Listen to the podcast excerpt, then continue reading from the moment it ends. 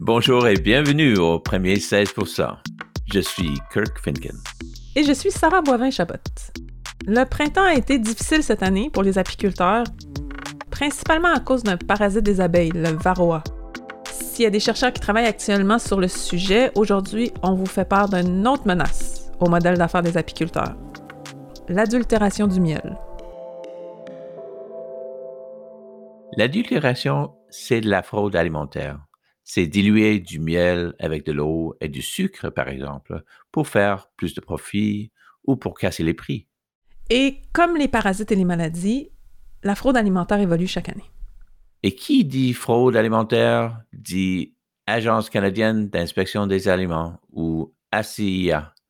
C'est l'organisation gouvernementale qui s'assure, entre autres, que les aliments qui sont sur nos tablettes sont authentiques. Ils doivent toujours être à l'affût des fraudeurs et ils doivent toujours avoir l'avantage technologique. C'est pour ça qu'aujourd'hui, on rencontre un chimiste de l'agence, Jonathan Haché, qui parle des processus de détection des fraudes. On parle aussi à Alain Clément, chercheur à Agriculture Agroalimentaire Canada, qui lui développe des outils pour rester à l'avant de la course aux armements contre les fraudeurs. Et c'est là que ça devient intéressant. Parce que la CIA a aussi un balado qui s'appelle Inspecter et protéger. Et dans leur balado, aujourd'hui, ils rencontrent un inspecteur et un apiculteur qui vont compléter le portrait de la fraude alimentaire. Et spécifiquement, les enjeux qui découlent de l'adultération du miel. Donc, euh, si vous nous arrivez depuis euh, Inspecter et protéger, un bienvenue tout particulier au premier 16 et si vous êtes d'abord avec nous, n'oubliez pas d'aller écouter l'épisode de l'agence pour faire le tour du sujet. On parle d'abord avec Jonathan Haché, chimiste pour la CIA. Jonathan, est-ce qu'on peut avoir une petite histoire de la fraude du miel? Ben, je travaille sur l'authenticité du miel depuis plus de 20 ans. Et je dirais qu'à l'origine, la falsification, c'était quelque chose de très simple. Ça pouvait être aussi simple que de diluer les sirops. Et si vous ajoutez, mettons, 20% peut-être que personne ne va le remarquer. Donc ça a évolué depuis et ça devient constamment un peu plus complexe. Au lieu d'ajouter un sirop facile à déceler, ils en ont un qui imite un peu plus le miel. Tu sais, les gens qui sont des fraudeurs peuvent aussi engager des chimistes. Ils peuvent donc faire les analyses que nous on fait et ils peuvent savoir bon, j'ai trouvé quelque chose qui pourrait me permettre de passer le test. La fraude devient donc de plus en plus sophistiquée. Ça veut dire que les analyses doivent aussi être de plus en plus sophistiquées. L'idée, c'est donc d'essayer de garder une longueur d'avance ou au moins de ne pas prendre trop de retard.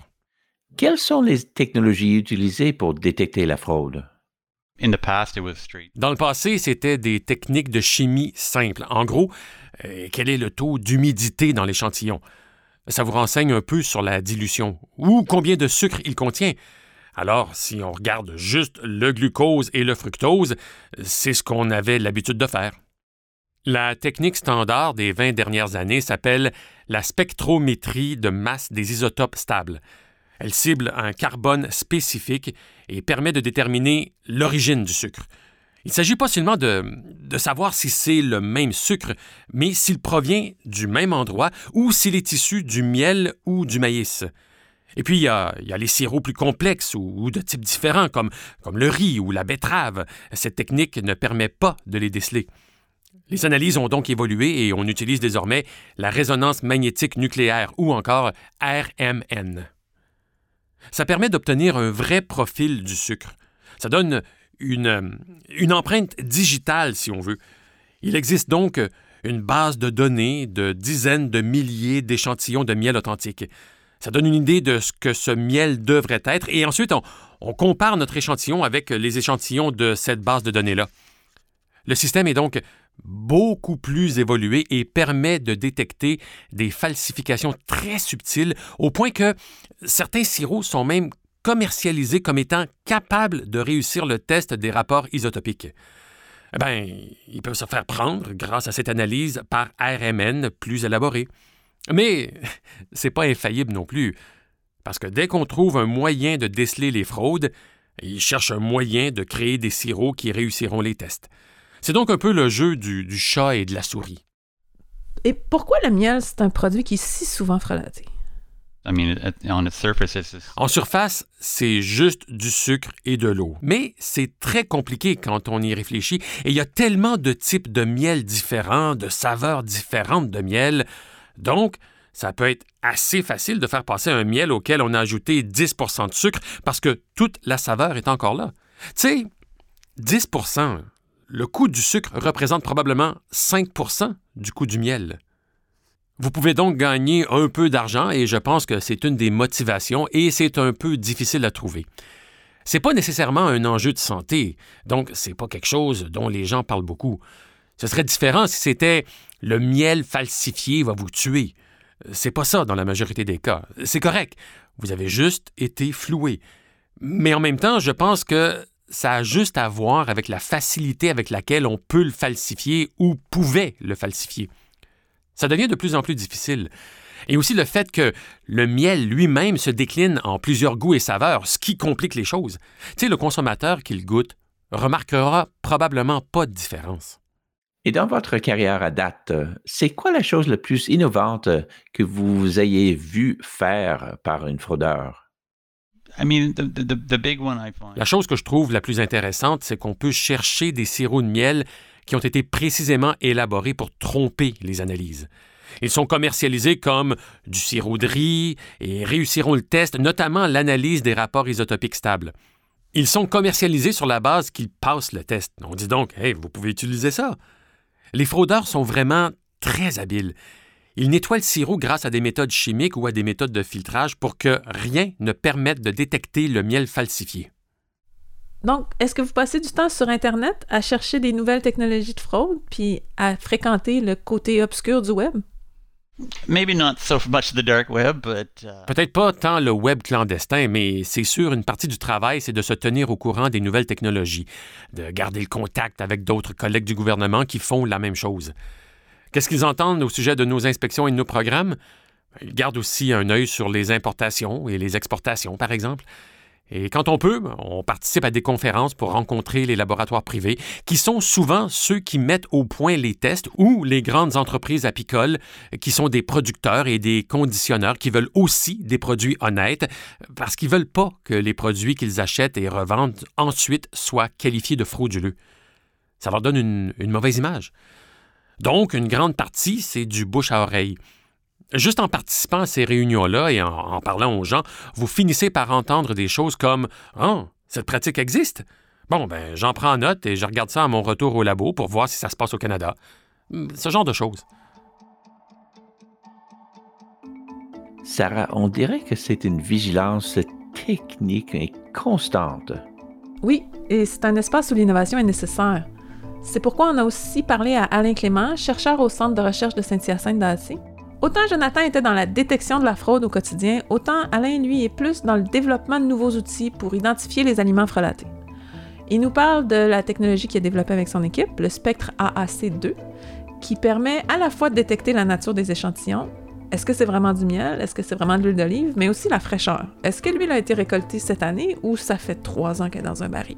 Oui, et pour ça, il utilise la lumière, les technologies optiques, le spectre optique, d'où le nom de l'appareil Spectra AAC2. Monsieur Clément, vous êtes spécialiste dans la caractérisation des aliments. Avant de parler de votre innovation, pouvez-vous nous décrire les techniques optiques utilisées pour caractériser les aliments?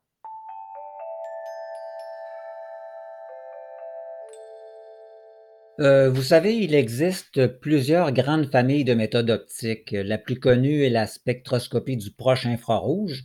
C'est une méthode classique qui existe depuis les années 60. On expose un aliment à une lampe blanche, puis on récupère la lumière qui est réfléchie ou qui est transmise au travers de l'aliment. On analyse cette lumière euh, à, l'aide d'un spectromètre pour déterminer la composition chimique contenue en eau, en gras, en sucre, en protéines, etc. Il y a la spectroscopie Raman qui analyse la lumière émise par un aliment qui est exposé à un rayon laser. L'avantage du Raman, c'est qu'on peut obtenir de l'information sur la composition chimique d'un aliment au travers de son emballage en verre ou en plastique. Alors, le proche infrarouge et la spectroscopie Raman, euh, est-ce qu'il y a d'autres choses? Il y a également la spectroscopie de la fluorescence qui est un peu plus récente. La fluorescence, c'est de la lumière émise par un aliment quand on l'expose à un rayonnement ultraviolet. Ce sont les composés aromatiques et en particulier les composés phénoliques qui sont fluorescents. On peut donc obtenir de l'information sur le profil phénolique qui est très spécifique à chaque type d'aliment. OK, on est vraiment dans la haute technologie. Puis, quand on parle d'innovation en détection, comment vous vous servez de ces outils-là? Ça a commencé avec le Centre Acer, c'est ça? Le Centre de recherche pour l'industrie du sirop d'érable au Québec? On a développé en collaboration avec le Centre Acer un appareil qui s'appelle Spectracer et qui est présentement utilisé en industrie. On a développé ça parce qu'on n'a pas trouvé d'appareil commercial qui permettait de faire le dépistage de l'adultération et des défauts de saveur du sirop d'érable. Depuis, on a modifié Spectracer pour le rendre capable d'analyser des échantillons liquides et solides. Spectra C2 est plus simple, il occupe peu d'espace, il est facilement transportable. On peut analyser les aliments en utilisant jusqu'à huit sources lumineuses miniaturisées à des longueurs d'onde très précises. Ceci génère une masse de données qui permettent de définir une empreinte optique complexe qui tient compte de plusieurs classes de composés aromatiques ce module peut être utilisé pour des échantillons liquides ou solides broyés en farine. Parmi les aliments frelatés, on trouve souvent l'huile d'olive et le miel. Alors, comment le Spectra AC2 peut être utilisé, par exemple, avec ces deux produits-là? Je dirais d'abord que les huiles végétales sont une matrice alimentaire très favorable à la spectroscopie optique. Les signaux de fluorescence sont intenses et faciles à mesurer. Le miel, c'est ça, c'est une excellente matrice également. Le signal qu'on obtient du miel à la fois en fluorescence et en, spectroscopie Raman est vraiment, vraiment très bon. Euh, le miel, c'est une matrice un petit peu plus visqueuse, un petit peu plus difficile à travailler. Euh, bon, mais euh, quand on a réglé ce problème-là, avec on a développé un échantillonneur qui est plus facile à, donc c'est plus facile de déposer l'échantillon. Et puis voilà, ça, ça, fonctionne vraiment très bien.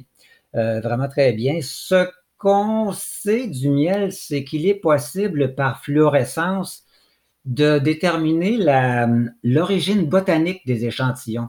Bon, écoutez, c'est sûr qu'on n'arrive jamais à 100% de précision dans une analyse comme ça parce que bien entendu, les fleurs, euh, les abeilles ne se limitent pas à un seul type de fleurs, mais il y a quand même des dominantes. Et puis, ça a été démontré, ça, qu'on peut arriver à déterminer la dominante d'origine botanique des miels euh, par spectroscopie de la fluorescence. L'autre chose par rapport au miel, c'est que ce qui est très important, c'est le profil des sucres. Euh, le profil des sucres glucose, fructose euh, est, assez, assez restreint naturellement dans, dans le miel. Si le profil est différent, c'est qu'il y aurait comme quelque chose d'ajouté au miel? Peut-être. Peut-être. Vous savez, on est dans un domaine de banque de données, de, de, banque d'échantillons. On doit analyser un grand nombre d'échantillons pour déterminer quelle est la, la, la, région de, de concentration qui est, qui est normale. Il y a toujours un petit peu des échantillons qui, qui s'échappent. Alors, on est dans un paradigme de la probabilité. Un échantillon à un certain niveau de de, profil de sucre, ça devient improbable.